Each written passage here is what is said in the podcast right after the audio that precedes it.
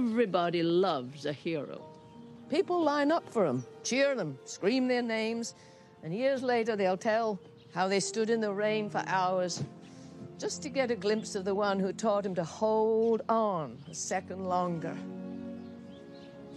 I believe there's a hero in all of us that keeps us honest, gives us strength, makes us noble, and finally allows us to die with pride.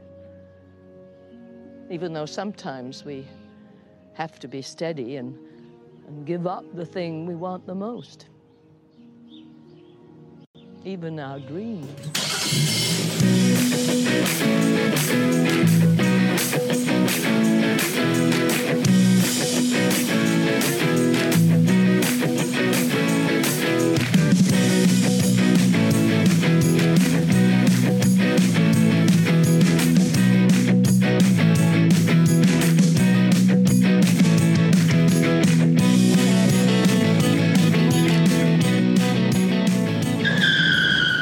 Franchise Detours, episode 20. Rob here. You can find more episodes of this show on Apple Podcasts, Spotify, and other podcatchers, as well as crookedtable.com.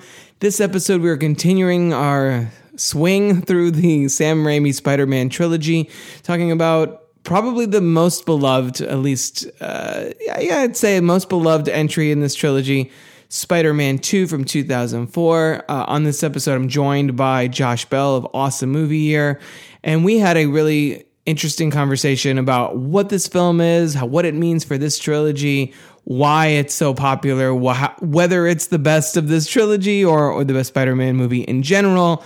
And I think it's an interesting bridge between the first film and the third film and what those two mean not only for the character but for the culture. But without further ado, let's listen to a little bit of the trailer and then jump into our conversation on Spider Man 2.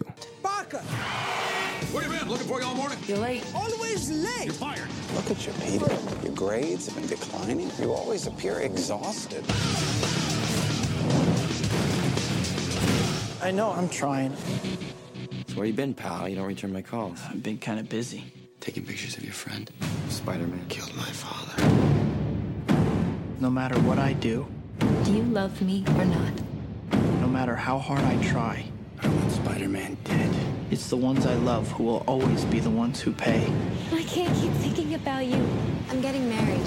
I want a life of my own. I'm Spider-Man. No more. Welcome to Franchise Detours, where we believe no movie series travels in a straight line. On this episode, we're swinging through the Sam Raimi Spider Man trilogy with 2004's Spider Man 2. And I'm honored to welcome to the show Josh Bell. Welcome. Thanks for having me. So tell people who didn't hear, we were just talking right before we started this conversation that the last time we spoke on on mic, I think was Terminator 2 Judgment Day, pre pre COVID on what it, the what is now Close Watch, what used to be the Crooked Table podcast. So how the he- how the how the hell are you? And tell people about Awesome Movie Year. Well, I'm I'm hanging in there. It's been a long time since that Yes. conversation, but Very different uh, world we live in. Indeed, it is. Indeed, it is. But uh, yeah, awesome movie year, still going strong. That is a podcast that I co-host with comedian Jason Harris and uh, produced by David Rosen, who I believe has been on this podcast and is the host of the Piecing It Together podcast as well. So Jason and I on Awesome Movie Year, each season we take a look back at a different year in cinema and each episode is kind of a different category where we talk about one particular movie. So we talk about the best picture winner, the number one movie at the box office, some of our personal picks, film festival winner, usually 12 to 14 or so movies per year that we pick. So we've been talking about 1980 in our most recent season and we kind of jump around in cinema history. So it's a it's a fun way for us to look back at various snapshots from throughout all of cinema history. And uh, that is our 11th season that we're doing now. So we've been doing it for a while. And uh, check us out at awesomemovieyear.com. We're at uh, Awesome Movie Year on Facebook and Instagram, although there is literally nothing on that Instagram. um, and at Awesome Movie Pod on Twitter. So, yeah, we do uh, audience choice polls for each of our seasons for kind of our finale episodes. So you can help us pick what we might talk about. And we'd love to have you listen. Excellent. Awesome. Yeah. And you guys did do 2007. So you, people already have your thoughts on Spider-Man 3 out into the, in the world and, and ready for your for your listening pleasure. That is correct. Yeah, we we did a whole season on 2007 and that was our box office champion episode for that year. So mixed feelings from uh from us on Spider-Man 3, but you can check that out in our archives. All those episodes are at awesomemovieyear.com. Yeah, people in here as of this recording, the Spider-Man 3 episode's already in the in the bank for for the next episode after this one to be released. But yeah, lots of lots of thoughts, lots of mixed feelings. I I feel like it's clearly i mean i haven't edited these yet obviously but it's clearly going to be the longest of the three conversations because there's so much to get into like love it or hate it that movie is there's a lot going on too much going on some would say Yes, I, I I would say that, but I'm sure whoever you talk to has plenty more to say about it, and that's not our topic this time. no, not at all. So obviously, you know, Spider-Man has been around since forever. What is your personal history with the character? And then, you know, what are your overall thoughts on uh, Raimi's trilogy? Well, in terms of the character, I mean, I I like Spider-Man, but I've never been a huge Spider-Man fan, I guess. I grew up reading comic books as a kid and spider-man was never really one of my main interests in that world but i remember for some reason i used to go to the comic book store but back in the day here i'll show you my age you used to be able to subscribe to comic books in the mail like they were magazines and for some reason and maybe there was a school magazine sale or something like that i remember my my mom bought me a subscription to the Amazing Spider-Man in the mail because she knew I liked comics. So I ended up reading a bunch of Spider-Man in the 90s around that time just by, by default because it was literally mailed to my house. But I never got super into Spider-Man and if you read comics, you might know that in the 90s the Spider-Man comic books proliferated to a ridiculous degree and there were numerous Spider-Man titles and there may be that now too. I really haven't paid a lot of attention to Spider-Man comics, but there was so much of it that I would read The Amazing Spider-Man and it would show up in my mailbox every month and it would be like part eight of this crossover and then next month would be part 12 of the crossover and i missed all the in-between segments because i didn't care. Um, but but spider-man is fun. I mean how can you not like him? He's got an amazing design he's got cool powers he's quippy and clever and i mean there's a reason that the creation of spider-man basically saved marvel comics in the 1960s so yeah, Spider Man is a lot of fun. I probably watched Spider Man and his amazing friends the animated show also when I was an even littler kid with Firestar and Iceman on it, which was the weirdest combination of superheroes. but I wasn't someone, I was in this era of comic book movies before the MCU when it was still a novelty that there would be a movie based on a comic book.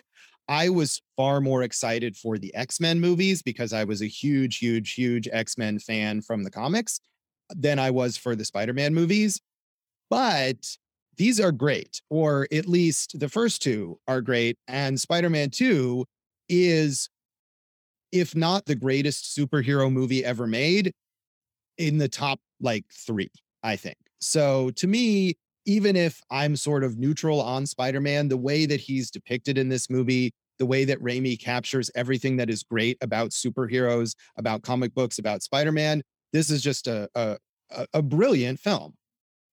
I'm glad we're getting that out of the way because that was one of my notes towards the bottom was like, is this the best Spider-Man movie? Is this the best one of the best comic movies ever? So I'm glad we're we're in agreement on that. We can just kind of put that out there up front.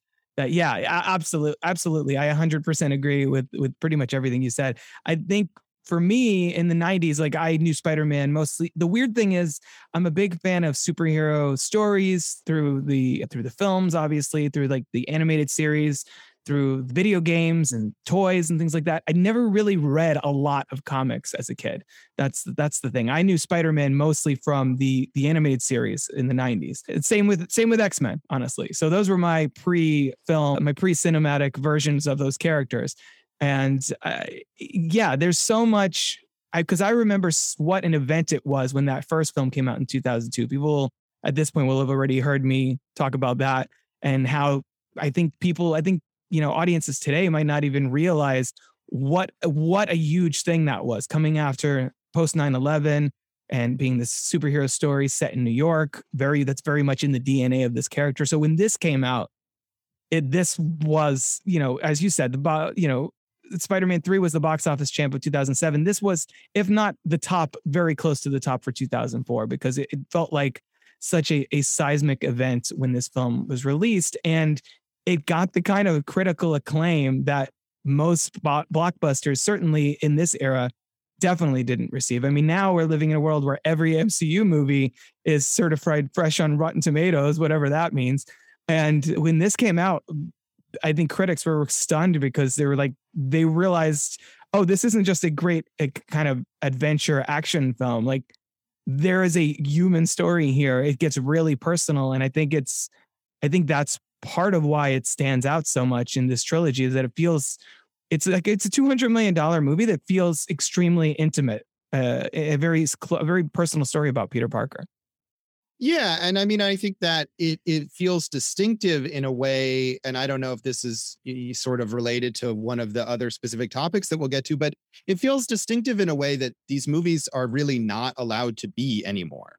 That I hope Sam Raimi does a great job with the upcoming Doctor Strange movie, and I don't know if it will be out already when this episode comes out, but it's not now. But I am very skeptical of how much Marvel in its current form would allow someone like Sam Raimi or anyone to put their own distinctive stamp on something like this because it's such an integral part of this larger corporate building project.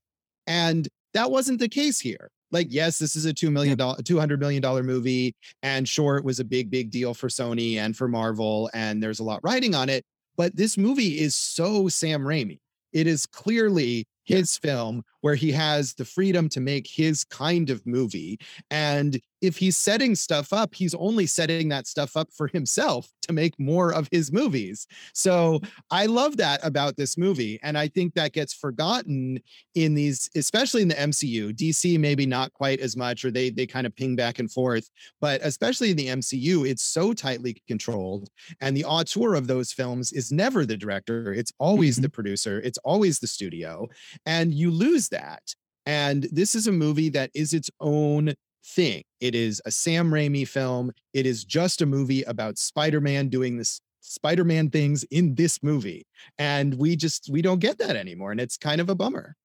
Yeah, no, I, hundred percent. It's you see all the time now on on film Twitter, especially people romanticizing the early two thousands. Like, do you remember the Matrix sequels, the Spider Man sequels, the Pirate sequels. Yeah, those have issues, but look at the crazy shit they were pulling off with th- the insane amounts of money. And these movies, you know, did well. Maybe they weren't received as as you know as warmly by fans at the time, but over the years since then, people are like the the latter to the the second and third Pirates film, for example. People now are like, "What a perfect trilogy!" And I'm like, I wasn't. Nobody was saying that in 2006 when that came out. But okay, God, I just uh, I'll just let me just interject. And I don't know if you're t- those movies are garbage. Those second and third Pirates of the Caribbean movies are straight up garbage. I, Sorry, continue. No, I think part of it. I, I, I like those movies all right, but I mean, I'm not gonna like. It's not the hill I'm gonna die on. I think part of it is also because of what you're saying, because they took big, they did wild things. They tried crazy ideas. The the Matrix Reloaded, for example, which we I've covered on, on podcasts before. It, it's basically the whole point of that second movie is, oh, that first movie, that's all bullshit. Stick around for the third one to see what happens. It, it completely upends the story from the first one, which is a ballsy move, whether people liked it or not. It's a ballsy move. This movie, spending two hundred million dollars and having these crazy fun action sequences, but also letting Sam Raimi do a horror sequence in the middle of the movie with Doc Ock, or having like multiple scenes where it's two people in a room having a conversation about their feelings. Like that doesn't happen anymore. Like the things that these movies did, it's it, it you know, Iron Man set the tone for what the MCU would be as far as the template of the storytelling, the formula kind of got crystallized. And now no one wants to diverge from that formula, which is why part of the reason that as flawed as the DCEU is, occasionally they take a crazy risk and they have James Wan direct an Aquaman movie with a, you know, an octopus playing drums under there and like all these, you know what I mean? Like there's weird imagery and crazy ideas that they're able to let directors be themselves. And I agree with you. This feels the one of the big takeaways of this movie. Not only one is the story so personal to Peter Parker, but it it feels like Sam Raimi finally got the gloves taken off. And he's like, okay, you know who Spider-Man is. We introduced the world. Now I'm gonna make a Sam Raimi movie set within that world. And I think you feel that from the very beginning of this film. Yeah, you do. And the first movie is, I mean, that's not to discount the quality of that movie. And I'm, Mhm. again, I know you've talked about it and it's really entertaining. It's a really good introduction to Spider Man. And it, it too is a Sam Raimi movie, maybe not quite to the degree that this one is, but I think he still is able to put his stamp on even that first movie in a way that directors just aren't able to with these kinds of movies anymore. And, and part of that too is that when he made that movie, there were no other Spider-Man movies. There wasn't anything that he's gonna have to sort of respond to or be in conversation with or uh, change up in some way. And you know, sure, there's Spider-Man animated series as we talked about, and there was a brief live action series in I was it the 70s, I think, when Nick with Nicholas Hammond. But you know, there's just so little. It, people aren't used to seeing they're not used to seeing Spider-Man on screen constantly, and they're not used to seeing superheroes on screen constantly. And so there's an ability to be fresh with this content, with this where with this subject matter that just doesn't exist anymore. Even if you're doing a film with a superhero that that specific character hasn't been in a movie before, the whole concept of superheroes and the way that they're presented has become so familiar to everyone that you you can't it, it it takes a lot to make it seem fresh and you're not allowed to do that anyways. So I mean I think it's great but I think Raimi was also lucky and that's why I have much lower expectations for his Doctor Strange movie because he's coming back into this world in a very very very different landscape than he entered it in the first time. Yeah, that's the big question. I think is how how much is Kevin Feige going to let Sam Raimi do his own thing? I think you know I, the reports that it was going to be two and a half hours. I think it would have been much more the sort of callback of Palooza that No Way Home is. But the fact that it sounds like it's going to be pared down to like just over two hours, almost the exact runtime of this film, makes me feel a little more, a little better that maybe they're letting him kind of pare down the story and not let it be feel so overwhelming. But again, we're we're not here to talk Doctor Strange. We'll we'll have to wait and see. I but I, yeah, I it, you see it in this film. I think the biggest way it feels like a Sam Raimi movie is not only in the stylistic choices. We are like we said the Evil Dead thing, which we'll get to later, but it feels like it leans into sort of the campiness of this character a little more than the first one. You get uh Spider-Man. Like I think there's that one scene where a car, the car is flying through the air and it, it catches it in a web like halfway through, and it pauses on the crowd, and that that one woman is like, "It's a web," and then Spider-Man spins over, uh, swings overhead. It's just like, "Go Spidey, go!" Like that kind of like cheesiness, that cornball aspect of Spider-Man that Sam Raimi leans so hard into, and yet it doesn't feel cheesy. It, it fits this character. He's able to marry that kind of comic book aesthetic with this this story about what is essentially an ongoing thread of the relationships between Peter, MJ, and Harry, and how that dynamic changes over the course of this trilogy. I, I really, I really love how he's able to sort of put his kind of his, his sense of humor in this film, and I think you you get that from the early sequence with with the pizza. Even like I can't tell you how many times in the last twenty years I've said he stole that guy's pizza. Um, because I love the way Donnell Rawlings delivers that line, and I think it's such a it's such a like uh, it's such a fun laugh moment where he's where where he disappears down the alley and then comes back as Spider-Man with the pizza. Like I love that. What are your what are your thoughts on the way that this movie sort of I, feel like doubles down on the humor that is Spider-Man? Yeah, I mean, there's there's a lot of humor here. There's a lot of comic book aesthetics here in a way that works. For example, in contrast to like Ang Lee's Hulk film, where you get the impression that Ang Lee had never read a comic book and then read a few of them and decided to copy what he thought was in a, was the way a comic book worked. But yeah, obviously that's not the subject here either. But but I think it, there's a lot of comic book aesthetics. There's a lot of very, very specific callbacks. I mean, there's the Spider-Man No More thing with the costume in the in the trash can, which is literally a recreation of a comic book cover, one of the most uh, famous, I, iconic comic book covers ever. But I think what there isn't here is something that we do get a lot in the MCU, which I can find entertaining, but also exhausting after a while, which is ironic distance. That there's humor here, there's funny stuff, there's quips, but it's character driven. And you never get the sense that Raimi is trying to deflect with humor because he doesn't respect the material or he's worried that the audience won't respect the material or that he wants to show hey i'm cool too. I know this is silly. He mm. loves it. He loves it so much and and i mean i think that comes across in in a lot of sam raimi stuff i mean you look at his horror movies and clearly he loves cheesy horror he loves monster movies. He loves all of that stuff that is somewhat disreputable and goes right along with comic books and especially comic books of this earlier era that he's evoking here, the the Stan Lee, Jack Kirby stuff of, of early Spider-Man. So I, I agree with you 100%. There's humor here. It's very fun and lively, and it doesn't take itself too seriously. But that also does that doesn't mean that it doesn't take itself the right amount of seriously. Like you get the real emotions of the relationship between Peter and MJ and the relationship between Peter and Harry and Doc Ock too. I mean, Alfred Molina is so good in this movie. Yeah.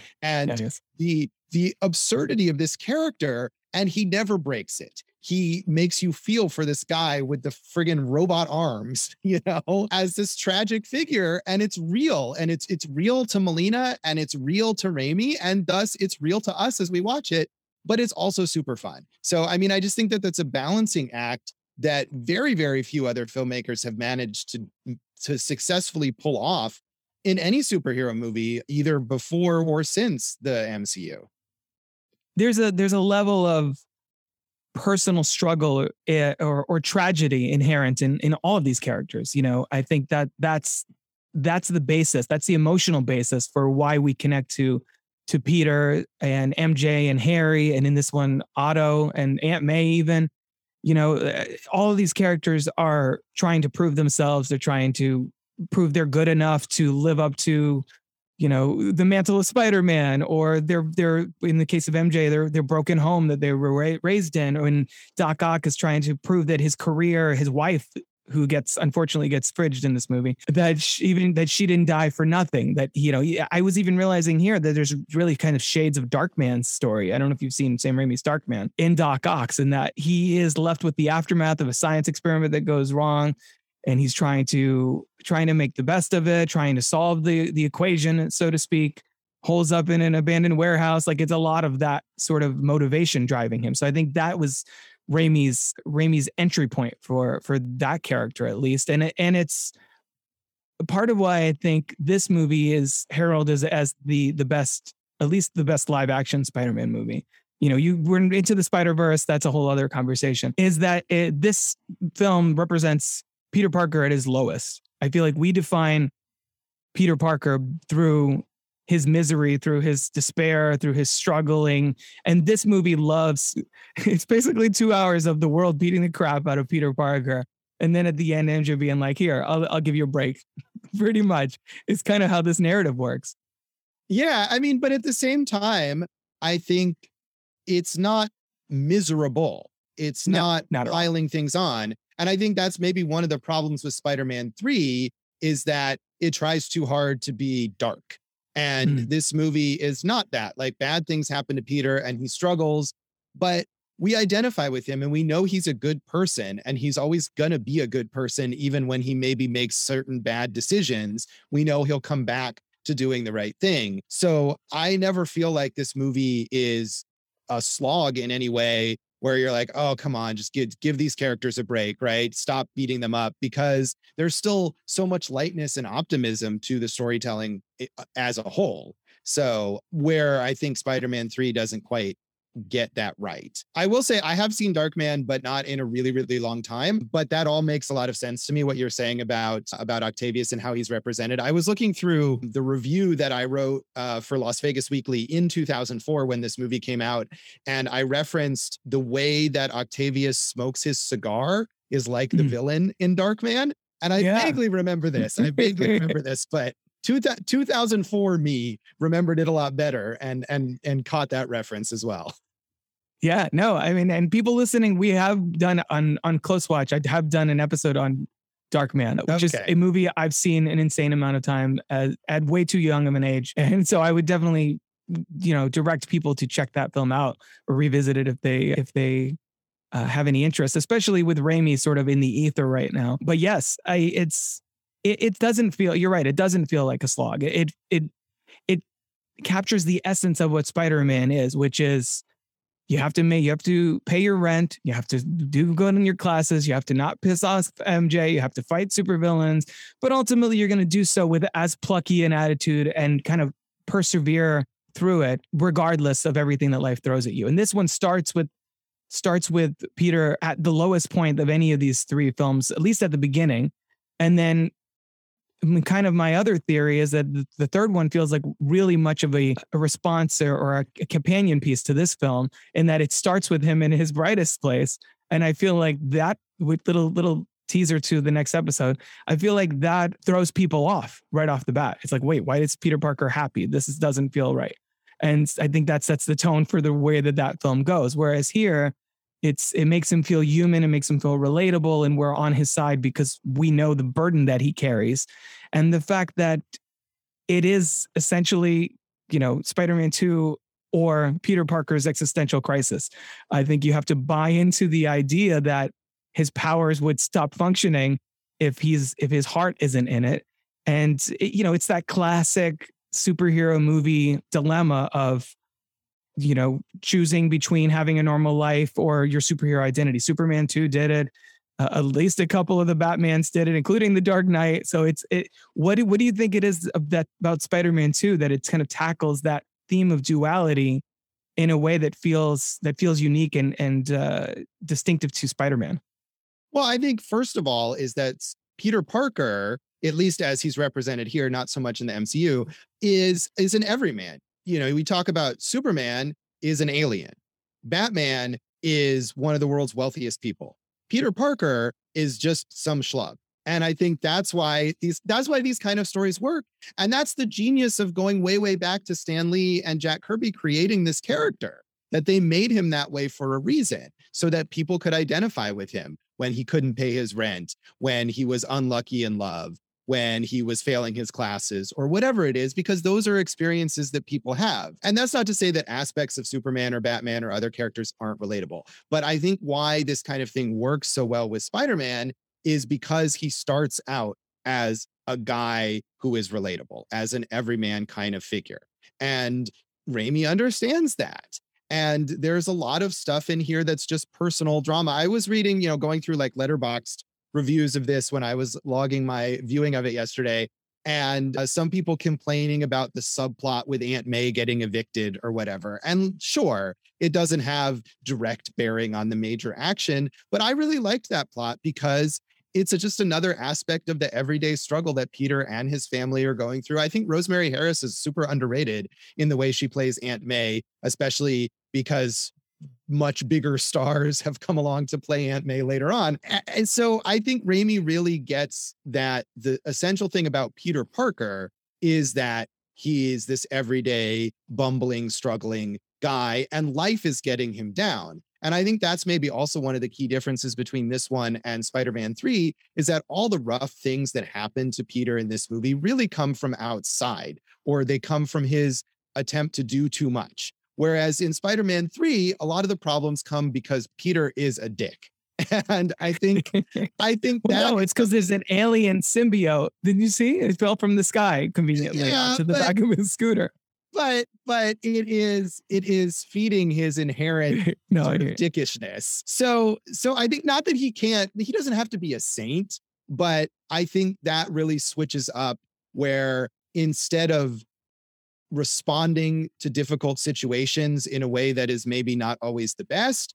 Peter is creating difficult situations in that third movie. So I think the balance here is just is just perfect. And again, Raimi really understands Spider-Man and what makes that character work and then he also brings so much of his own sensibility to it and it just melds perfectly here. I you mentioned Aunt May and and her eviction notice and all of that, which I I agree. I had a note of that as well. I think that's such a beautiful character note to have that in there. I mean, I can't imagine an MCU movie now having even the scene where where where Peter's at the laundromat and he's you know he puts the Spider-Man suit in with his whites and the colors run. It's just one other thing to yeah. add to the pile of things that he has to figure out. It's like, great, now all my clothes are red and blue. I I I love that that they have all of that in there. And I love that how much this movie is just about every it's deconstructing kind of every element of what he's carrying around on a daily basis. You know, it's it's the weight of the uncertainty of wanting to be with MJ, but not feeling like you're able to be with MJ. But then as soon as MJ says, Oh, I, I'm seeing someone, he's like, wait, what? Do you mean my window's closing? I mean, you know, he, he part of him was hoping that one day that might come around. You know, he tries in this one at, at a certain point to give up being Spider-Man, and that doesn't work out so well. There's there's Jameson yelling at him to take pic. Like I think the, the the the sequence at the gala is such a perfect microcosm of everything that Peter is enduring at that moment because you have MJ, you have Jameson, you have him getting bumped in by people. He tries to get a, a glass of uh, champagne or an hors d'oeuvre, and nothing is, you know, he's missing out constantly. You have Harry over there slapping him across the face, Will Smith style, I guess, now to be topical. And it's just, I, I love the way that that sequence sort of crescendos in in sort of breaking down everything that Peter's going through. And you, you mentioned Rosemary Harris. I 100% think that she is the MVP of, of this movie in, in, in a lot of ways. First of which is because she she is the embodiment of Peter's guilt. You have this that scene, the confession scene with him and her and, and about what happened with Uncle Ben and where we finally get some payoff from for the first one there. You have the hero speech, which for my money is one of the best monologues in any comic book movie ever because it captures exactly what this genre is supposed to be is supposed to do at its best. It's supposed to inspire. It's supposed to you know give us a distraction and escapist kind of entertainment but also inspire us to be better people and all of that. What are your thoughts on on may's hero speech and how it's kind of the mission statement for i feel like for the superhero genre? Like what it's it, it, at its best what it's trying to do. What Superman the movie and Spider-Man 2 and The Dark Knight, what these movies are trying to teach us. Yeah, it's a great speech and it's the kind of thing that could be super super corny. And it is super corny mm-hmm. in some ways, but it works because that's the tone that Raimi has established here and because Ro- Rosemary Harris is a really good actor and delivers it really well in a way that makes you believe it is an honest emotional expression coming from her character. And there's also a nice undercurrent there of you're you're listening to that speech and the longer it goes on the more you start thinking does aunt may know that he's spider-man? And yep. they never tell you in this movie whether that is the case and i or honestly, the next one. Okay or the I'm next just, one. Yeah they never tell you that but but I kept thinking of it. You know, he reveals it to to MJ at the end of this movie, and she says something like, "Oh, maybe I would have already known." And I kept thinking of something, and I could be misremembering this because it's been so long. But I think in the comics, the probably the first time that Peter revealed his identity to Aunt May, because I'm sure it was retconned and redone multiple times. but I think the first time that they had him do that, she responded like, of course you're Spider-Man. I've I've known for years that you're Spider-Man. I just didn't, you know, want to break the illusion or whatever. So that was what I was thinking as I was listening to that. And but they're not hitting you over the head with it. And I mm. like that you can have that kind of ambiguity where it's like she's not a stupid person and she's clearly like emotionally intuitive. So it's not surprising that she would have figured this out and that she's kind of respecting Peter by not saying so, but also trying to give him a speech about what he should be doing as Spider-Man. So there's a lot of layers there that work really well. I I agree. Like I I have always sort of imagined that at some point during the course of this movie, she she discovers he's Spider-Man. I don't know exactly when that is because I don't think in the beginning of the film when Harry is ranting about Spider-Man and Aunt May is like the less you see of that man the better. I don't think she knows at that point. It my question is whether it's after the the confrontation at the bank realizing that Peter wouldn't just take off and leave me and leave me you know in the midst of Doc uh, Doc Ock's attack or after his confession even about what happened with Uncle Ben. Like it's unclear exactly when that happens, but yeah, I 100% think that she she does figure it out during this film because you get a lot of knowing glances from from Aunt May in Peter's direction when what is it, little little Henry, whatever from next oh, door yeah, is helping yeah. out. Yeah, helping yeah. her pack. Yeah, you get a lot of she like kind of looks over like Henry and I agree. We don't haven't we haven't seen him in the papers these lately. What's up? Right. Um and and not to keep beating on the MCU because ultimately I do enjoy those Spider-Man movies, although not nearly as much as as the Raimi stuff. Is though in those movies she just like walks in and Aunt May just Marisa Tomei just walks in and what the f? And it cuts to you know it cuts to uh to credits right as the expletive is starting. And I think it's it it it speaks it says a lot about the way those movies handle that dynamic and the way these movies handle it which is very understated, very subtle. There's a lot of in this again in this 200 million dollar superhero movie. There's big, broad performances. You know, Alfred Molina, obviously, and Willem Dafoe as as Norman Osborn here briefly, but you know a lot more in the first one, obviously. Uh, big, broad, kind of over the top. They're hamming it up for the camera, and that's fun.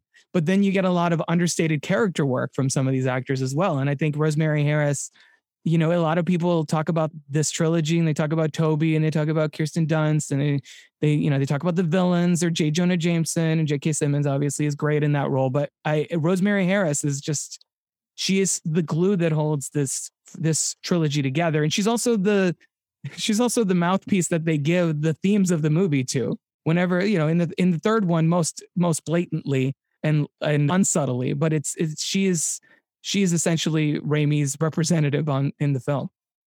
Yeah, I mean, all the acting is well, maybe James Franco aside, all the acting in this movie is really good. And Franco's not bad. He just, I feel like, is not up to par, maybe with everyone else, especially for the arc that he has to play where he is very slowly becoming a villain it's maybe not quite as convincing as it could be. Certainly she rosemary harris is doing a great job.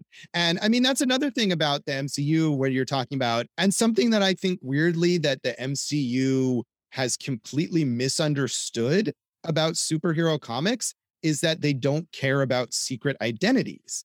And mm-hmm. this is a silly like fan nitpicky kind of thing. But I feel like the essence of so many superheroes, not all of them, but the essence of so many superheroes is that duality, is the living a double life. It's a big deal for Batman. It's a big deal for Superman. It's a big deal for Iron Man and Spider Man and a lot of Marvel heroes as well. And they barely are willing to engage with it. And I think a lot of that has to do with the fact that they have big famous people in these movies and they need to show their faces a lot. And that is a very cynical read of it, but I think it's very true. And I think it's admirable because, like, you watch an Iron Man movie or you watch a Spider Man movie with Tom Holland, and literally constantly these characters are like taking off their masks, taking off their helmets so you can see the famous person's face. And Tobey Maguire does very little of that. And when he does do it, it's like a huge deal because he's mm-hmm. exposing his identity and it's a giant plot point of the movie. So I, you know, kudos to Raimi and also to Tobey Maguire, who is a big famous person and could have insisted that his face be in the movie more and didn't. And I think that's just just something that is completely lost in those MCU movies. Yeah, I think in this one he he voluntarily takes his mask off twice. One because it gets singed during the uh, the train sequence, but then as you were saying, that leads to this huge, like you know, powerful emotional moment, whatever, with the the people on the train seeing his identity and being willing to to keep their mouths shut and protecting him. And then at the end, to appeal to Doc Ock, to, to appeal to Otto, and kind of you know get him to to help him destroy the machine. So both both times, it's not to yeah, it's not it's not a flashy moment. It's just it, it's character based. It's story driven. And both times, and this is the other thing that I really hit me upon this, the latest of six million times I've watched this film over the last 20 years. um, is this feels like it's such a it's maybe the most humanist superhero movie in that I mean it, it's so much of the it, it's he has a, his superpowers obviously came, from a genetically engineered super spider but also it's like it's the power of the people the people in of new york the people in his life you know it's a power of emotions connect he's he he turns the tide here by appealing to to the scientist in doc ock to the good man in otto octavius you know? The people of new york come together on the train to protect his identity to to stand up for him in front of the supervillain obviously they're unsuccessful but they make an, an effort. It's the relationships to to his aunt, to his you know, to the love of his life, to even to his friend Harry at varying points. Like it's it's the relationships and it's the people that empower him. It's a very Buffy the Vampire Slayer kind of theme that that this movie carries. But I feel like that's another thing that is is not inherent to most superhero movies. It's they're doing it because it's the right thing. They're doing it because you know it's the, the, Batman style. They're obsessed with it. Like that's what the Batman really kind of hones in on. But I feel like so much of these Raimi Spider-Man movies are about people connect connections and and trying to empower one another. And I think that's a really again to feed into Aunt May's speech. It's it, it makes this movie feel feel more inspiring more distinctive and more Spider-Man than any of the other uh, cinematic depictions we've seen so far. Yeah, and I mean another thing about that as that I was thinking of as you were saying that is that this movie feels like it really takes place in New York. Like yes. it's very New Yorky. And the first one too, the first one I think is when it has like the montage of all the different New Yorkers and with like yeah. Jim Jim Norton in there and stuff. But this one too. And I feel like even though sure the MCU version of Spider-Man also lives in New York and I mean has a giant battle on the the Statue of Liberty or whatever, but uh, the MCU New York never feels like a real place. I mean, we have the bat the Battle of New York in was it in the first Avengers movie, I think. Yep. And it's just like it, it's every location. I mean, every location in the MCU is like a, a green screen uh, warehouse in Atlanta. You know, I mean, that's just yeah, kind of the way that those movies are. Yeah, no, I was gonna say, I think that's that's part of why they don't feel like they're in New York because they're yeah, they're on a green screen stage. exactly. I don't I don't really think they do a ton of on location shooting at all. And you know, even in the the uh, the Tom Holland Spider-Man trilogy, the second one he's not even in it. He's in Europe for almost the entire time. So it's True. like he's being he's busy being night monkey apparently over there. but yeah, yeah, no, 100%. And that and that's the thing. Spider-Man is is the most definitive New York superhero. That's kind of his whole deal. He is he's the friendly neighborhood Spider-Man. And so to have the friendly neighborhood Spider-Man not be in the neighborhood kind of kind of I don't know desecrates the the the kind of what that character is supposed to be. And and speaking to, and that's again part of what I was saying with the the kind of humanist side of it is that those people are are part of what what empowers him. It's like the red, the yellow sun for for Superman. It's it's part of where he draws his his source of his power in a way, metaphorically speaking. And you get that another moment that I wanted to make sure while I'm on that that tangent is the the the scene with Ursula and when she wants to bring him a piece of cake. Zero zero chance that would be in a super in a superhero movie now, unless it was like Nolan or somebody who had supreme final cut on something he's sad about you know he's he's struggling with trying to figure out if he wants to be spider-man if he if he can't balance both et cetera et cetera. It's kind of the whole conflict of the movie obviously. And then he's looking out a window like am i not supposed to have what i want? You know how how is it i, I think it comes after the burning building scene when he's able to save that little girl but but someone else doesn't get out of the fire in time. I think it's that scene that it comes after if i'm mm, if i'm remembering correctly but she comes in and she's like, "Would you like a piece of chocolate cake?" And it's it seems it feels incongruous with the rest of the movie in a way, but it doesn't because it's that it's that act of kindness. It's that that kind of recenters him and, and takes him out of his funk. It's it's the good people of New York that keep Spider-Man swinging through those streets. Yeah, it's a nice little scene, and she's a nice supporting character who you know, it seems like maybe she could be an alternate love interest, but that doesn't really happen. I mean, the same right. as true for for Betty Brant, uh, played by Elizabeth Banks, who's the secretary, Jonah Jameson's secretary. But you're right, that wouldn't be the only way that would be in like an MCU movie is if it was an Easter egg and it was actually some character who was going to turn out to be another superhero like eight movies down the road that they have to throw in there.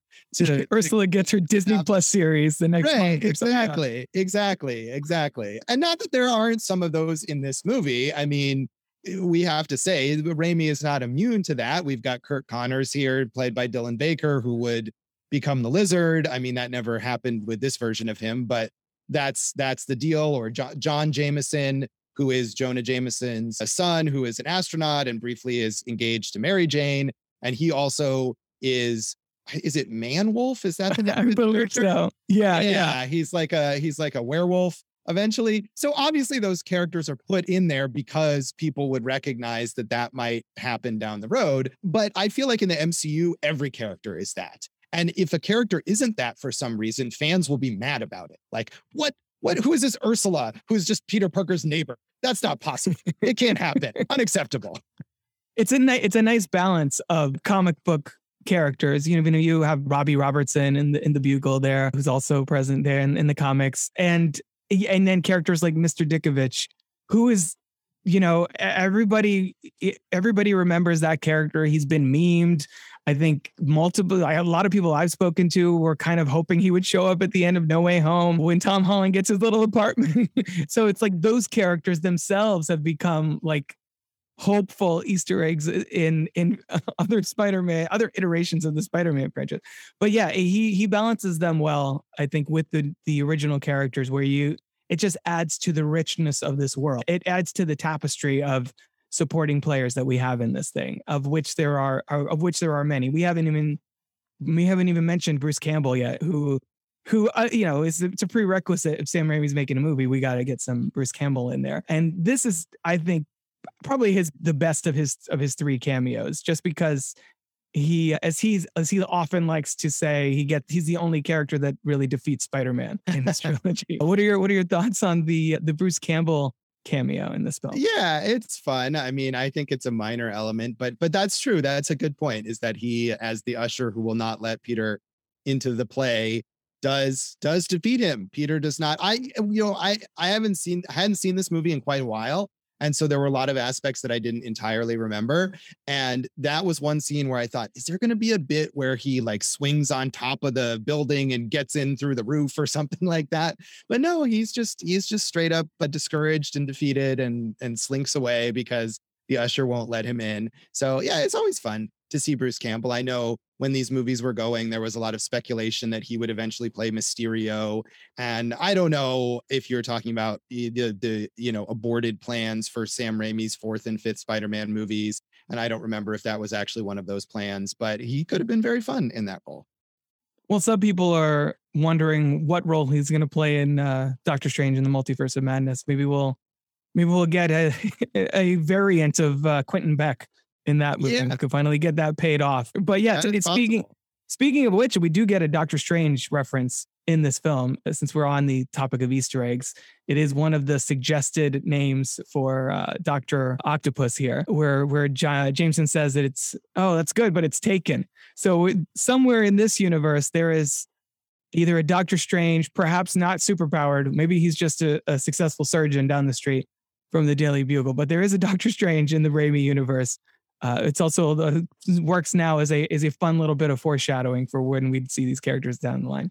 Right. And I think the the other thing about that is like, yes, now we we assume that that that's always what those things are. But at right. this time, I'm sure that Raimi and the writers weren't thinking like, oh, we should Not say that because we can have him show up later and then he can have his own movie or something.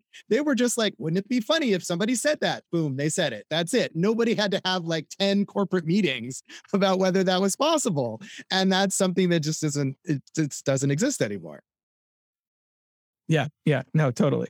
That's absolutely correct. We talked about the MJ and Peter storyline, sort of. So, what do you think about their their love story, their romance? Do you think it do you think it works? Because I know some fans online tend to be very critical of MJ in these films. Do you think that their story? Do you buy the the connection that they share, or is do you feel like the movie is working a little too hard to to make it seem like true love? No, I bought their connection. And I was, again, having not seen this in a little while, I was surprised at how much the movie keeps them apart.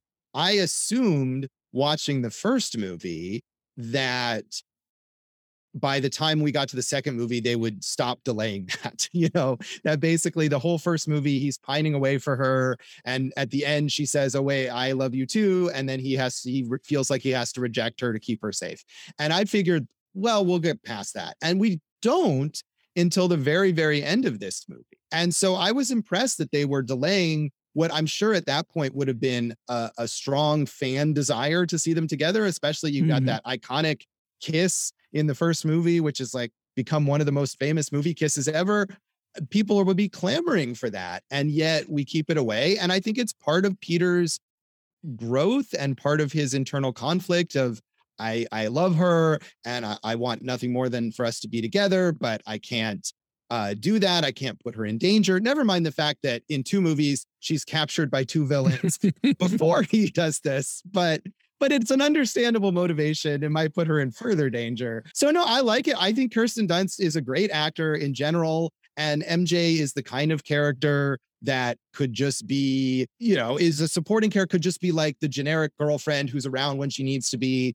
But I feel like Kirsten Dunst does make her into a fully realized character and she has her own internal conflict. Like, what the hell is up with this doofus? like, why I'm laying it all on the line for him. Like, why is he not responding in any way? And she moves on to John Jameson and it's understandable, but you can see it doesn't really spark for her. But at the same time, they don't have to make John Jameson into like some sort of horrible jerk or right. like Flash Thompson from yeah. the first movie. Um, he's just kind of a guy, and that's fine because he's not Peter Parker, and that's the point. So no, I like the arc of this, and and we do get the gratification at the end. I think maybe it would have been a little too sadistic if this movie would end and they were still apart. I think you get just enough of that at the end, and she has agency she says to him, Let me make my own decision here. Yep. Let me decide what is and isn't safe for me, and don't make that decision for me. And that's a powerful moment for her as her own character. And the movie threads their their story throughout this throughout throughout the runtime so well. You you you know, we have that sort of again corny narration that all these movies open with, and then it leads directly into MJ again, like all three of them sort of do uh, pretty early on. You have the billboards sort of as this iconography of how she's like literally hovering around everywhere he goes. He can't shake the feeling that he, you know, he, he wants to be with her. He, he can't kind of move past that. And she's trying to force herself to move past that by getting engaged to. And that's a, like you said, that's a good point. They don't make John Jameson an asshole. Like he's just, he's a nice guy and there's just not that chemistry there. And she's trying, like she's trying to force it. She's trying to make it happen, but she can't shake your thought thinking of Peter either. You get that scene. It's remarkable to me that it's 87 minutes in and I clocked it. When we finally get her, uh, we finally get some kind of follow up to the tease at the end of the first one when she kisses Peter and at the at the cemetery. And she's like, wait a minute, that's is that Spider-Man? Is Peter Spider-Man? What's going on? That you have to imagine she like repressed that for a year, being like, yeah, no, that's ridiculous, MJ. You're playing tricks on yourself. And now she she she tests it out on John. She's like, well, maybe maybe the, even if he's not Spider-Man, maybe I'll feel the same way. I'll feel that right. spark, and it's and it's not there. And to the people that criticize this character, one, like you said, she has her own life. She's trying to move on. She's got her own career. She's not sitting around waiting for Peters to, to call her. She's got shit to do. And then, and you put yourself in her shoes when she meets him, when she calls him to meet him at the diner. And he's like, I'm changed. I thought there's something I had, I had thought I had to do. I don't have to. Let's be together. she's like, no, I'm, I'm engaged to John, whatever. And she's like, maybe let's give this a shot. Peter, do you love me or what or not? And he's like, I, I can't. I don't love you. I have, I've, maybe I rushed into things. She's like, motherfucker, are you serious?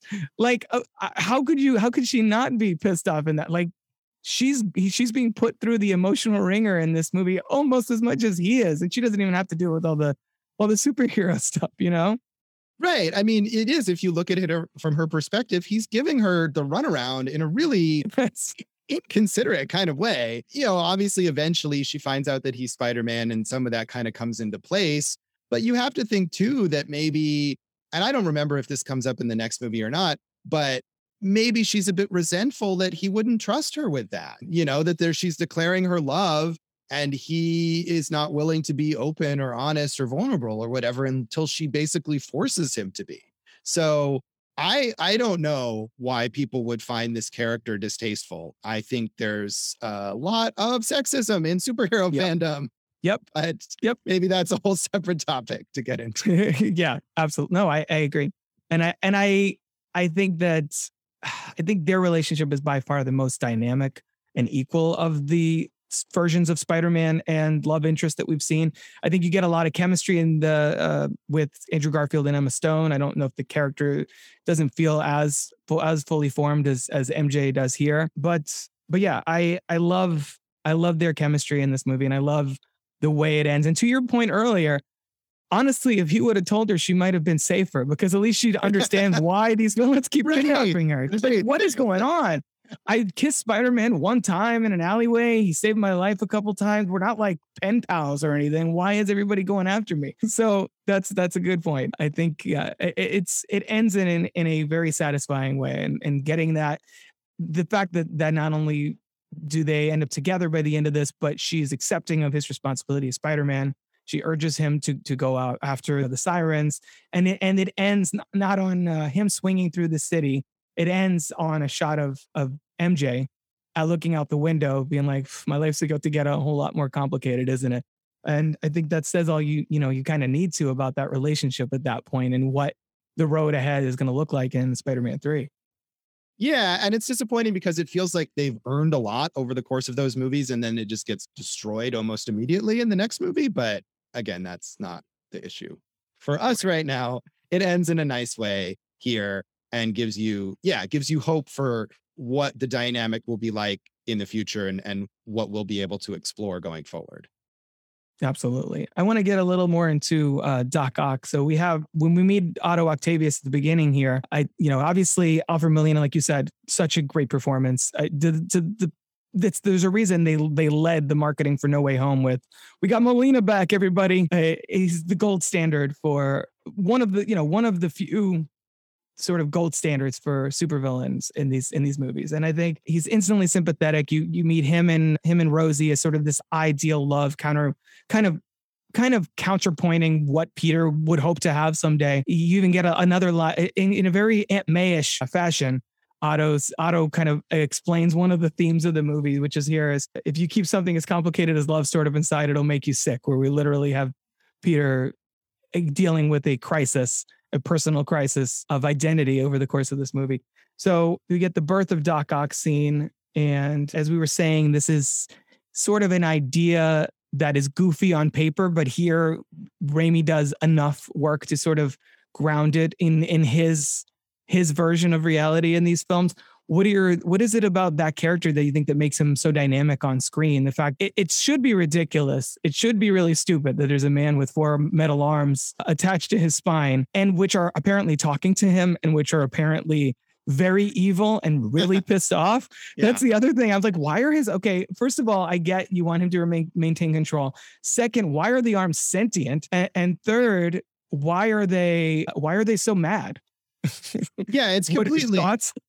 It's completely ridiculous. And I think it works because of what we were kind of talking about before, because Raimi fully invests in it. He doesn't say, like, oh my God, this is so ridiculous, wink, wink. He's just, here it is.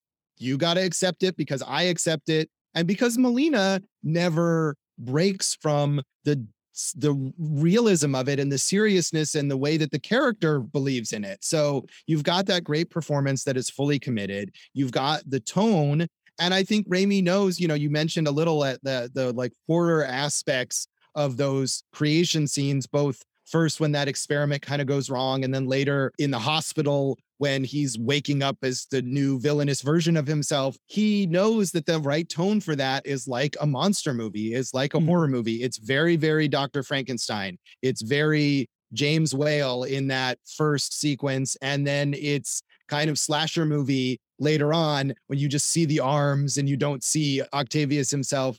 And Raimi has made movies like this, so he knows exactly what's going on there.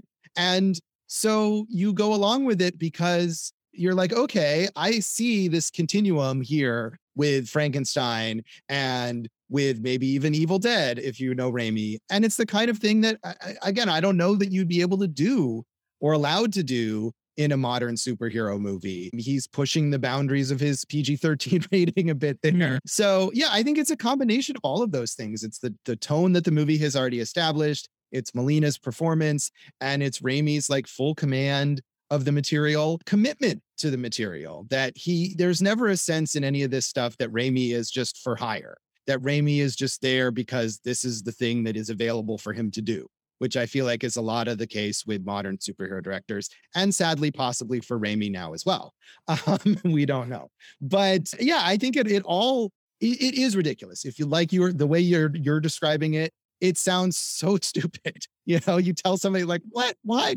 The other thing that I thought of in this in this time too. So he is deciding he's going to rebuild the machine and because right. the the arms are kind of talking to him about it and he's like we need all this equipment but we need money to get the equipment. How do we get the money? Oh, we're going to rob a bank. But like, why pay for the equipment in the first place if you're willing to steal stuff? Like, why don't you just go steal the equipment and kind of cut the middleman there?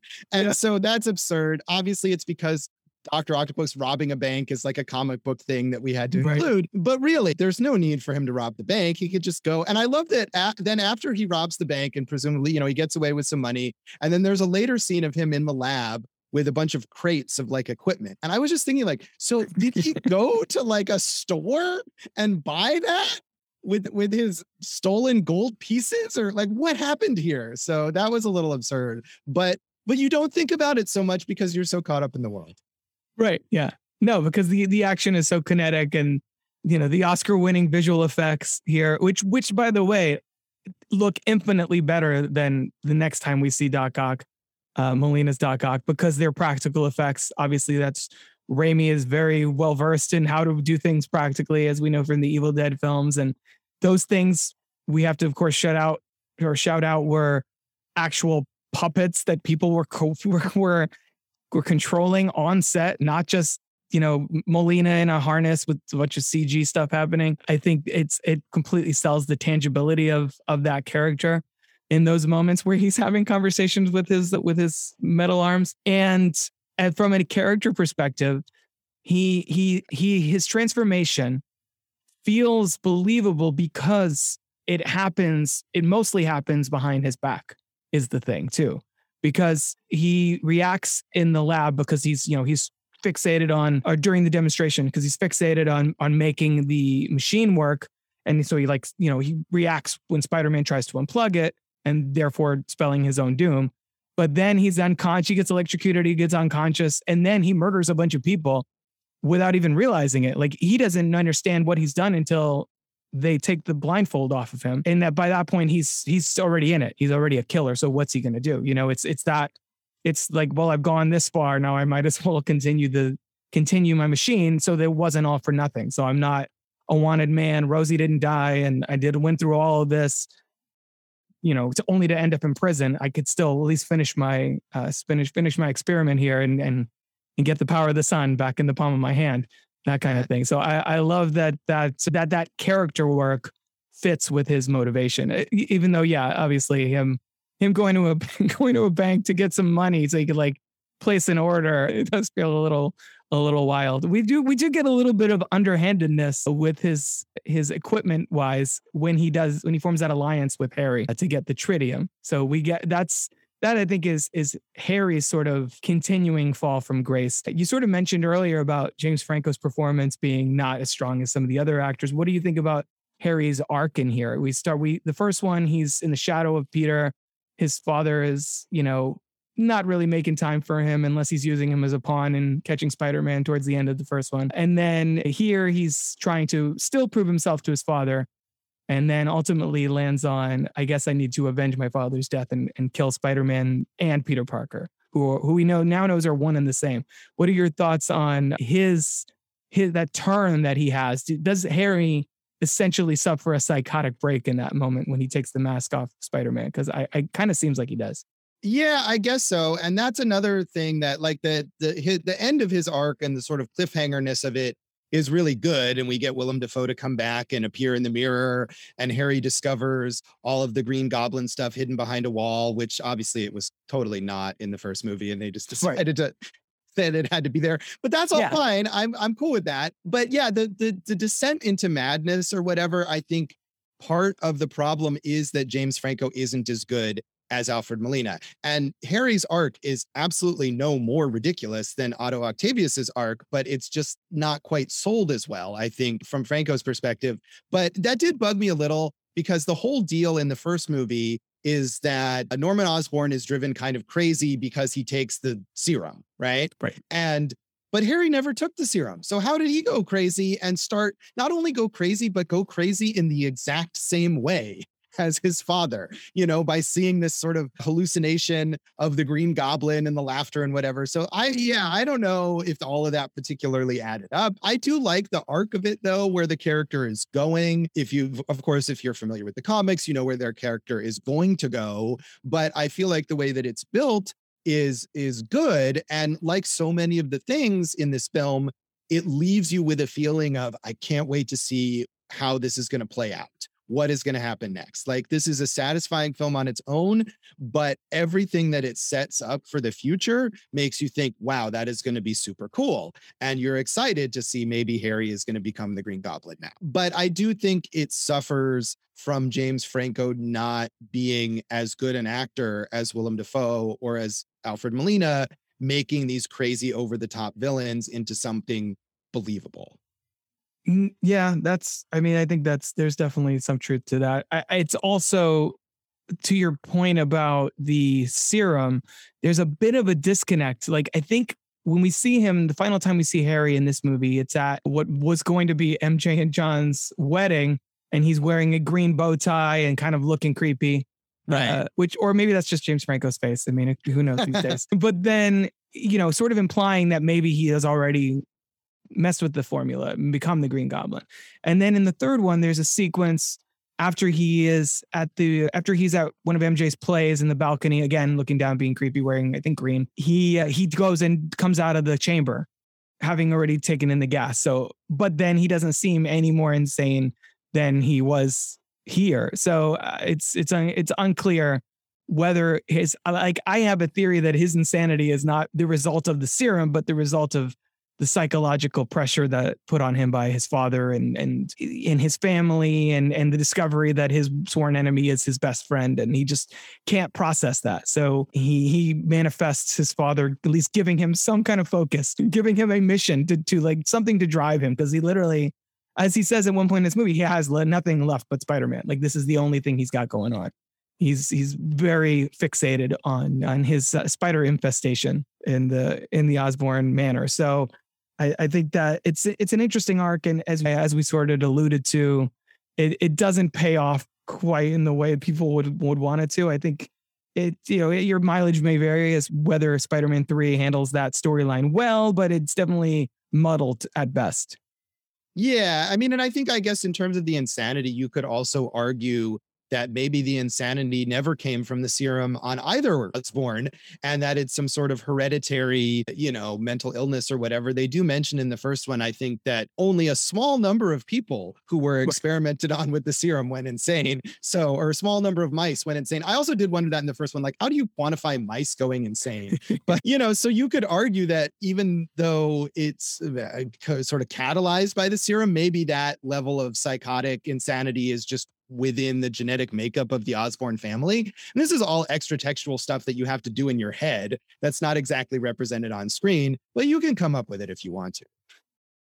Yeah, I think it's I think it is it's there. Eh, the one thing the difference is well, I was going to say one thing is that Harry is not having conversations with a mask or hearing a voice, but I guess he is hearing a voice of his father. So, oh yeah. Uh, that's how he's man he's manifesting he's he's his his arguments are with his father's ghost, not the you know the other personality that lives in his in his in his head. So that's that's how they're they're handling their their goblin their goblin genes differently, if that's the case. Uh, a couple a couple things we need to make sure we we iron out here before we before we start moving along. One, the the raindrops keep falling on my head sequence. Where do you where do you land on that? I know it's obviously works as sort of a companion to the the James Brown dance sequence in the third one, which uh, people have a lot of feelings about. Do you think the raindrop sequence here works in sort of illustrating Peter's attempt to try and, and live a normal life? Yeah, I do. I mean, I think it's a lot better than that other sequence. And I think there's there's the contrast, right, between that song and and his attitude and then the fact that maybe it's not really as sunny as it seems to be and he trips and almost falls and you're already getting the sense that he is wearing these rose colored glasses or whatever and this isn't really going to solve all of his problems like he thinks that it might. So it's it's silly but i think like all the silly stuff in this movie it fits together and that it maybe it didn't fit together in the third movie and maybe that's just partially a luck of the draw in some ways that maybe some of the stuff in this movie that's silly isn't all that much all, all that much less silly than what's in the third movie but it just didn't quite balance out as well as it as it should have or as they wanted it to. So I like that sequence. I think it's fun. It maybe pushes the boundaries of silliness a little, but I enjoyed it. Well, the freeze frame towards the end, I think, is always like I'm like, eh, I could have done without that actually right. that little flourish at the very yeah. end of the song. But yeah. yeah. other than that, no, I think I think it works. The subway fight or the train fight, I guess. Amazing. Maybe, maybe one of the best superhero battles in in in any movie, any superhero movie. Period. Yeah. Uh, certainly looks better than 90% of things today in these movies. Right. And I think there's also a real sense of danger that, like, there's real people on this subway and they might die or get severely injured, and Peter might not be able to stop it. And you really are emotionally invested in it. Not only the, like, it looks cool and it's, it's it's exciting and suspenseful and the action is well represented and everything it's all of that but there's real emotional content to it and I mean, I think about in contrast, for example, to like the the big bus fight in Shang-Chi, which is mm-hmm. great, mm-hmm. is really entertaining. But I never had much of a sense of the people on that bus being in like severe danger or that it really mattered to the movie about those people. And it's all just about the crazy action and the bystanders are sort of uh, an afterthought. And not that the movie won't give you a little line there to indicate that, oh, the people are fine or whatever, but it's not the point. And I think that it is the point in that train sequence. And it shows you how much Peter cares about average people. And like what you were saying earlier about how a lot of his strength is drawn from those people, it really gets, it's not just a cool fight, it's the central theme of the movie. So certainly it's great. And it is, I, I don't know, I'm sure people make lists of the great action sequences in superhero movies or whatever, but it has to be way, way up there. Oh yeah, definitely, definitely, and, and yeah, Doc Ock's his main uh, strategy there is tossing people to tossing people off the train to, to kind of slow Spider-Man down, and then ultimately busting the brakes so that he can get it. He can escape. He doesn't even catch. Uh, uh, Spider doesn't even catch him in that in that battle. It's it's all becomes about saving the people. I think. Yeah, and we should also mention Danny Elfman's score in this film. Again, amazing. Perfect, yeah. perfect composer for this character. I think he he nailed it in the first one, and his his additional themes here for for Doc Ock, I think, are really strong and and carry the menace of what you were saying about how that character does have that. He has that presence. He feels like a threat. He feels scary. It's the horror monster movie element that uh, when he arrives on the scene, that sort of don't, that kind of like don't don't don't don't like it feels like oh shit, Doc Ock's arrived, and it, it you know it uh, it it feels it feels scary. It feels threatening for this character, and I think that's that's something that in in the same way that Tim Burton with his Batman movies sort of tapped into the the universal monster esque quality of of like the Penguin, for example. I think Raimi does a similar thing here with Green Goblin and Doc Ock of the tragedy, because all the Universal monster characters are also tra- tragic figures in their own way as well. Yeah. So uh, this is this is the modern equivalent. You know, if people like to say superhero uh, comic books are are the modern mythology, this this these are you know the equivalent of the Universal monsters these days. Is the the Doc Ocks, the Green Goblins, the the Magnetos. Uh, not so much the Joker. He's not really a tragic character. He's the wild card, uh, which I guess makes sense. But but yeah, let's see. Have you ever seen Spider Man 2.1? I wanted. I was curious about that. I don't even know what that is. Okay, so there is a kind of counterpoint to everything we've said in this conversation so far, Spider Man 2.1 is an extended cut of the film. I think it's only like six minutes longer, but it's it it is basically 10% more than you need. You know what I mean? Like it- the the the Hal Sparks sequence, the cameo on the elevator, which in here is pretty short and, and sort of you know understated and funny and moves on, goes on too long. There's a sequence where J. Jonah Jameson tries on the Spider-Man costume that he has in his office. There's there's shit like that. There's a couple beats that I think are interesting. There's an, an extra scene I think with MJ and uh, and her friend on on the play, the other actress.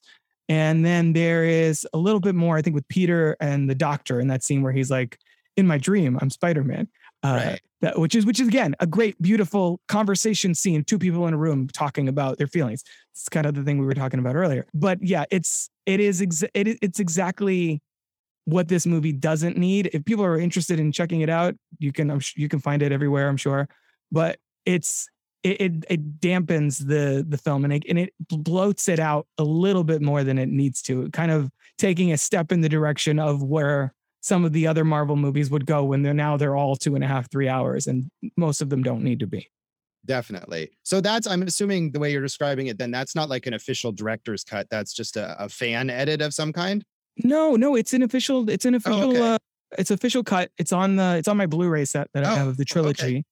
It is. I don't know. I mean, they like to throw the, the term director's cut out there all the time. I'm sure if Sam Raimi would say that the theatrical version is his director's cut, and that Right. Sony wanted to put those scenes back in to remarket it as a new DVD release or whatever. Sure. Yes, that Uh, makes sense. which happened a million times back in the day, the age of DVDs, where, where they were running the market. But it's it's out there, it exists. I think on uh, on the next episode, I think I do briefly mention the editor's cut of Spider-Man Three, which is a different thing that I think actually improves that by about as much as the Spider-Man 2.1 cut weakens this. So they kind of balance each other out, I guess. But, but yeah, is there anything more about Spider-Man 2 you we want to make sure we talk about before we before we t- uh, touch on No Way Home and then start winding things down? I don't know. I mean, we've uh, we've talked about a lot here, so I, I feel Yeah. like I've we've covered everything. I mean, I'm sure there are an entire podcast that you know where there's uh, 25 episodes about Spider-Man 3 or Spider-Man 2, but I feel like we've gotten it. And um, if for some reason someone is listening to this and they've never seen Spider-Man 3, you you should see it. So that's that's the last thing. I Spider-Man. Spider-Man 2. I think you Spider-Man 2. Oh my God! Right, don't well, let's see Spider-Man 3, whatever. But No, no, let's check them out. Yeah. two. Yeah.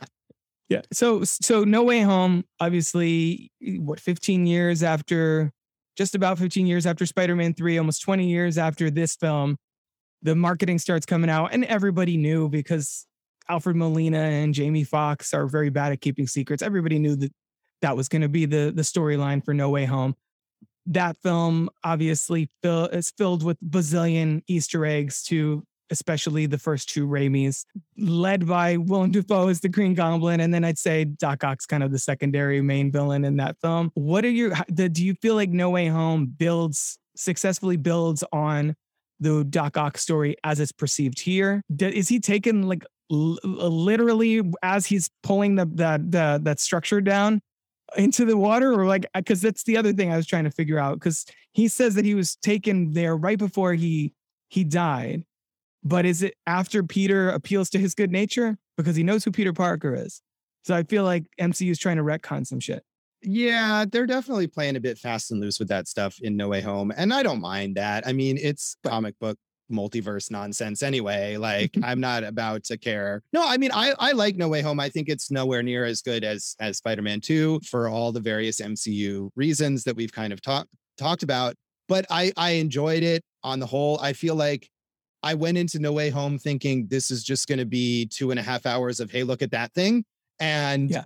it wasn't, or at least to me, I didn't feel like it was. I feel like they took the characters, as you're saying, kind of as as they were. They took them at face value. They said, okay, this is what we've got, and let's actually build on that. So I think Molina is very good. I think Willem Dafoe is very good in both of them in No Way Home.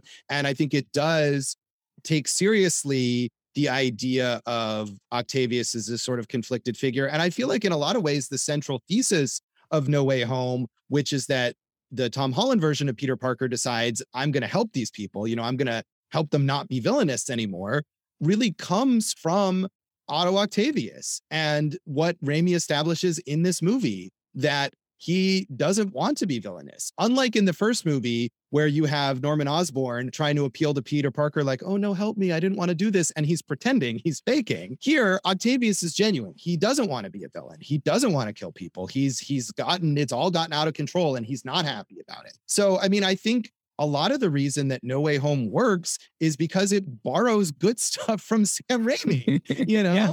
is that the MCU is terrible at creating good villains. And the, the only way they can get good villains is to steal them from other movies. So, I, but I, I mean, I like No Way Home. It was fun to see those characters again. I think Tobey Maguire too is does a good job, and also gives you a sense of that version of Peter Parker progressing and where he would be in his life at that time. So, I mean, that's what I liked about No Way Home. It wasn't just look what we got, look at the toys we put in the same box. It was let's think about these characters and where they would be and where we would want them to go.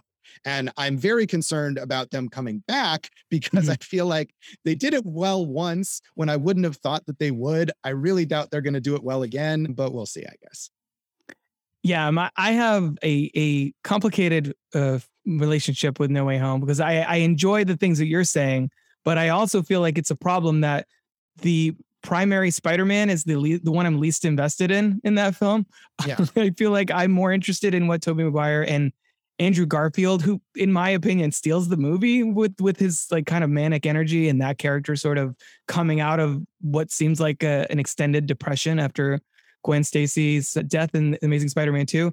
But yeah, I love the the added richness that that that film adds to this because obviously of course in this universe norman osborn and otto octavius would know each other but we've never seen them interact.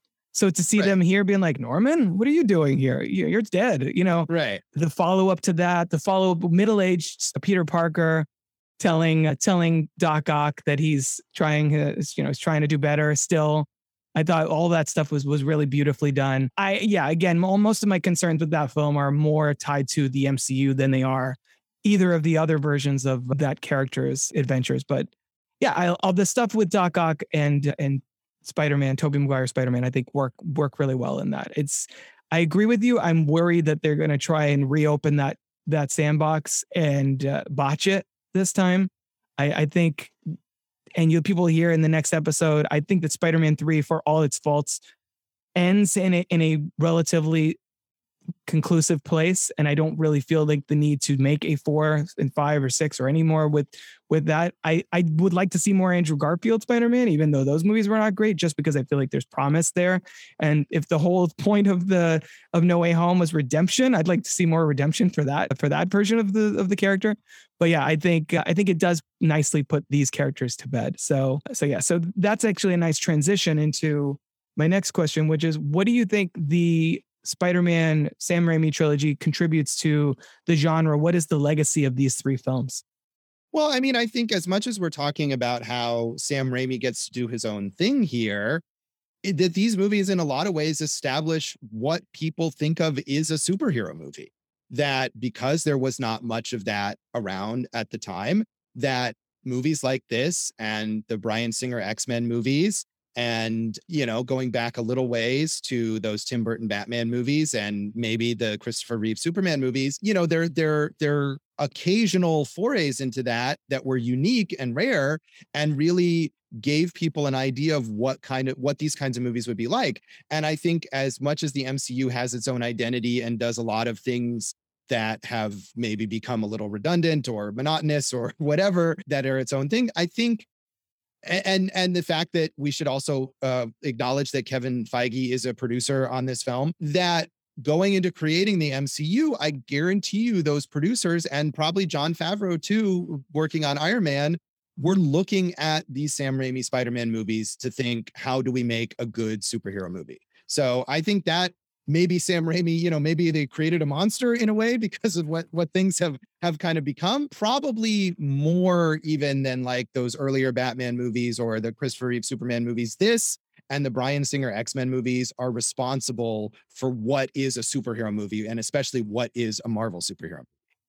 Yeah, it's the combination of you know broad action, adventure, sci-fi, and but also having a steady steady stream of levity, making them personal character story. It's like what all the MCU movies try to do with varying levels of success. And yeah, I, think Yeah. that these movies are, you know, people like to mention, oh, but you know, the the what about the X Men movies? What about Blade? Like Mar, those are what made Marvel movies. I'm like, not really. when this movie came out, the first one, and made 400 million, that's what people were like, oh, we're gonna take our notes from that. And then after that, you saw, you know, Daredevil and Fantastic Four and a, a- an entire like run of Ghost Rider for God's sake, in the in the mid to late 2000s, where they started just before they crystallized what how that was going to work on screen and landed on the MCU. But yeah, I think definitely these films don't don't get they they deserve more credit because I feel like everyone says that Iron Man is obviously the beginning of the MCU, but I think it really kind of started with these movies. That being said, uh, what is your ranking for the Sam Raimi Spider-Man trilogy, Josh? Um, I mean, give with the caveat that I saw Spider-Man 3 not that long ago, maybe like a, a year or so ago, or maybe a, uh, time is very confusing these days. Mhm. Maybe Yeah, like absolutely. two or three years ago, not as recently when we recorded that episode of Awesome Movie Year. And uh, one and two, I just watched this week for this podcast. I would rank them at two, one, three, which I think is probably the most common way to rank them.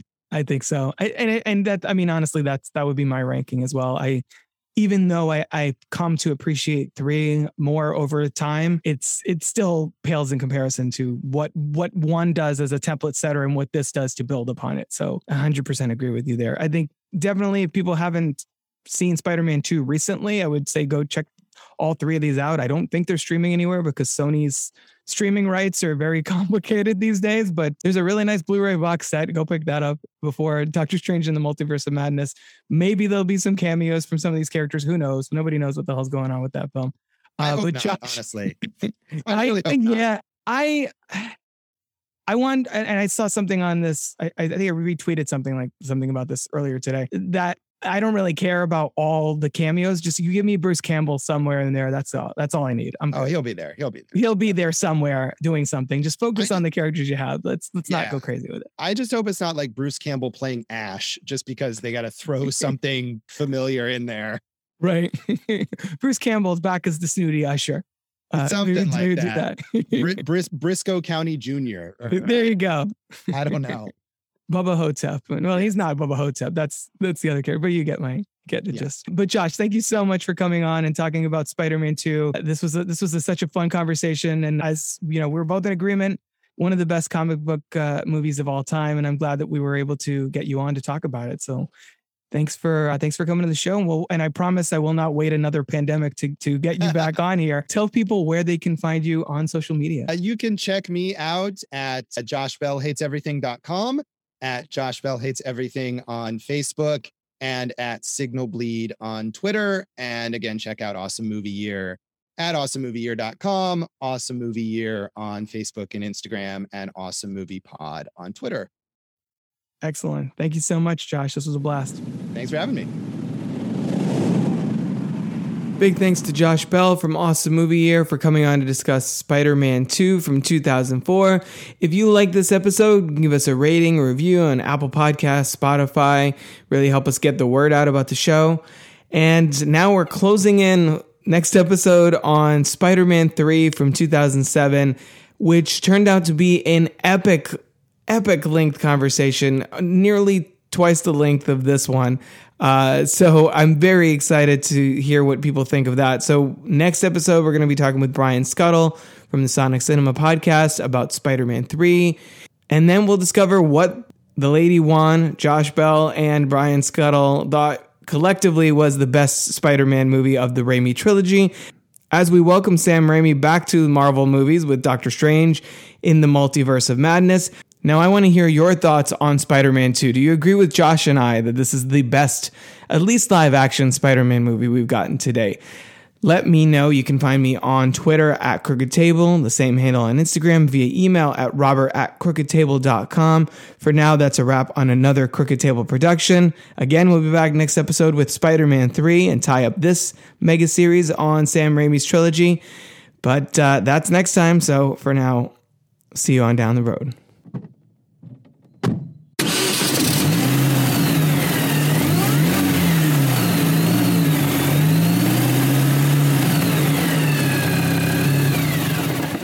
This has been a production of CrookedTable.com. All rights reserved. Z-R-O-O-K-E-D.